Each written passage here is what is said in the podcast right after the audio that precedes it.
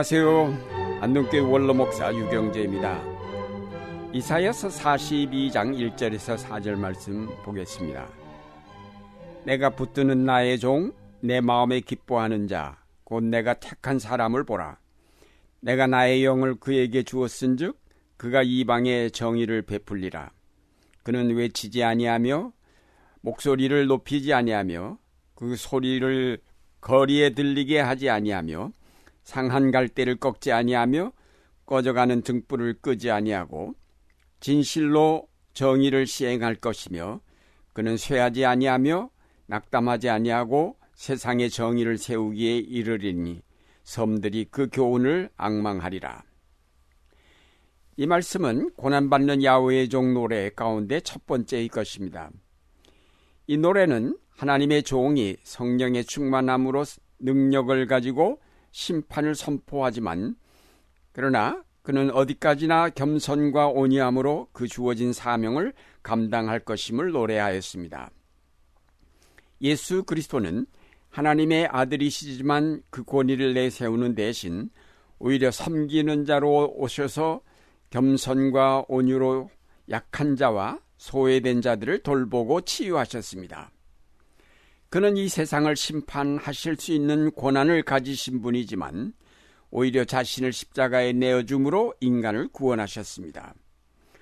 우리는 이런 예수 그리스도의 모습 속에서 철저하게 권위주의를 배격하고 사랑과 봉사에 기초한 새로운 권위를 세우고 계심을 배울 수 있습니다. 우리는 먼저 이 종의 노래에서 예수 그리스도의 진정한 권위가 무엇인지를 배우게 됩니다.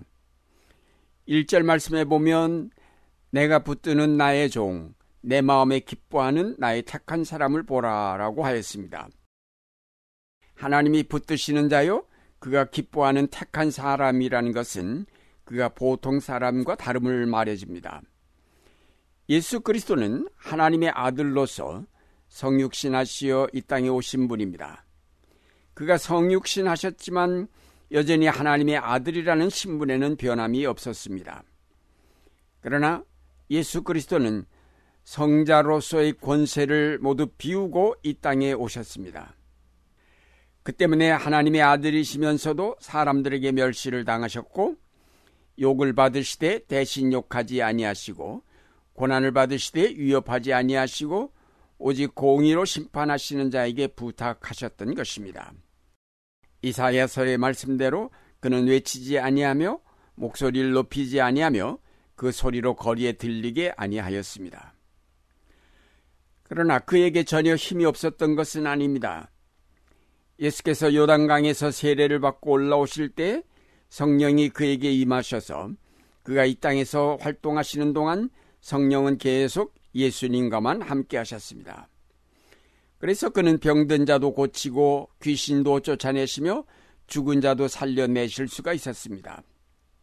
그러나 이 능력은 어떤 정치적 목적을 위해 사용되지 않았습니다. 다시 말해서 예수님이 자기가 하나님의 아들됨을 주장하고 드러내는 데 사용하시지 않았다는 말입니다. 이렇게 예수 그리스도는 어떤 권세도 행사하시지 않았지만 그럼에도 그에게는 하나님의 아들의 권위가 있었습니다.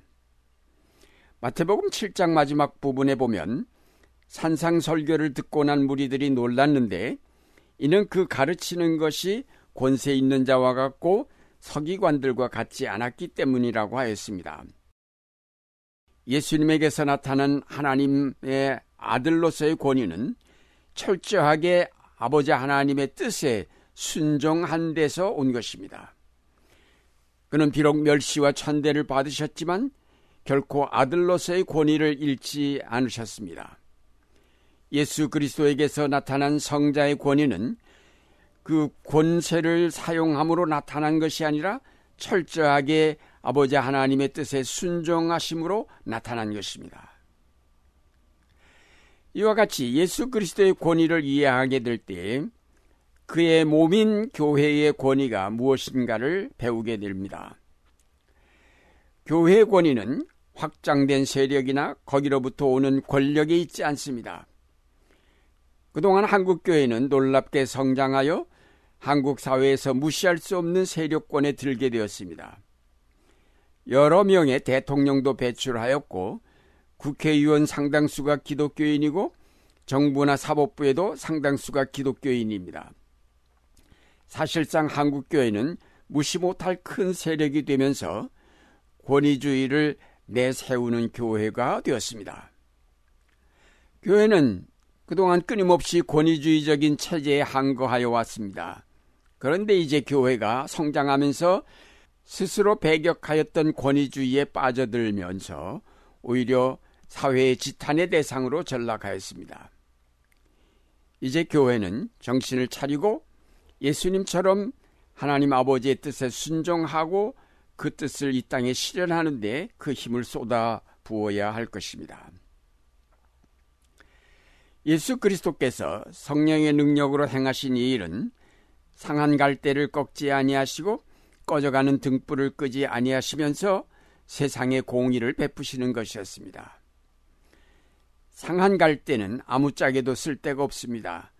아궁이에 집어 넣어서 태우는 것밖에는 쓸모가 없는 것이지만 그것을 다시 온전케 하여 새롭게 하시는 것이 그 종의 사명이라고 하였습니다. 꺼져가는 등불도 마찬가지입니다. 글자대로 번역한다면 연기 나는 삼대입니다. 불꽃은 없고 불티만 남은 상태로 여기서 불길을 다시 살린다는 것은 그리 쉬운 일이 아닙니다. 그러나 예수님은 그것을 아주 꺼버리는 대신에 거기서 다시 불길을 살리시는 분입니다. 이런 때 권위주의적인 사고는 상한 갈대는 모두 꺾어버리고 꺼져가는 심지는 아주 꺼버리고 새로 시작하는 것입니다. 그러나 예수 그리스도는 도저히 회복할 길 없는 인간들을 위해 십자가를 지셨습니다. 예수님은 십자가의 죽음을 통하여 상한 갈대를 온전케 하시고 꺼져가는 등불을 다시 불길이 일도록 돋우셨습니다. 예수 그리스도는 그에게 주어진 능력으로 자신의 권위를 나타내신 것이 아니라 상한 갈대 같고 꺼져가는 등불 같은 인간을 구원하셨습니다. 그는 파괴하고 심판하시는 자가 아니라 치유하며 회복시키며 새 생명을 불어넣어 주시는 구세주가 되셨습니다. 오늘의 한국교회가 바로 이런 예수 그리스도의 사랑과 봉사와 섬김의 자세를 배워야 할 것입니다. 그 세력이 커질수록 그 힘을 정치적인 데 사용하지 않고 오로지 고통당하는 자들을 돌보며 상한 심령들을 싸매주며 버림받은 자들을 돌보아야 할 것입니다. 교회가 점점 권세를 얻게 되면 낮은 자리보다는 높은 자리를 바라게 마련입니다. 그렇게 되면 이미 교회는 그 권위를 상실하면서 타락하게 되는 것입니다. 오늘날 한국의 대형 교회들이 바로 그런 유혹에 빠져 우리 사회에 큰 실망을 안겨주고 있습니다. 한국 교회가 교회 성장을 통하여 얻은 권위주의의 유혹을 떨쳐버리고 낮은 자리로 내려가 섬길 때 진정으로 개혁되면서 새로운 교회로 거듭나게 될 것입니다. 교회는 언제나 그리스도와 함께 겸손과 온유함으로 낮은 자리에 섬김의 자리에 머물러야 할 것입니다. 사랑하는 여러분, 높은 자리에 오르려다 실추된 한국교회가 다시 새로워지는 길은 그리스도를 본받아 낮은 자리로 내려가는 길이며 겸손함으로 그 복음을 가난한 자에게 전하는 것입니다. 교회가 그 권세를 휘두르면 사람들에게 그리고 하나님에게 버림을 받을 수밖에 없을 것입니다. 고난을 당할지라도 사랑과 봉사로 고난당하는 자들과 소외된 자 속에서 그 자리를 잡을 때 교회는 거룩한 공동체로 그 권위를 나타내게 될 것입니다. 이제 상한 갈대를 꺾지 아니하시고 꺼져가는 등불을 끄지 아니하신 예수 그리스도 안에 거하여 그를 본받아 사는 여러분이 되시기를 바랍니다.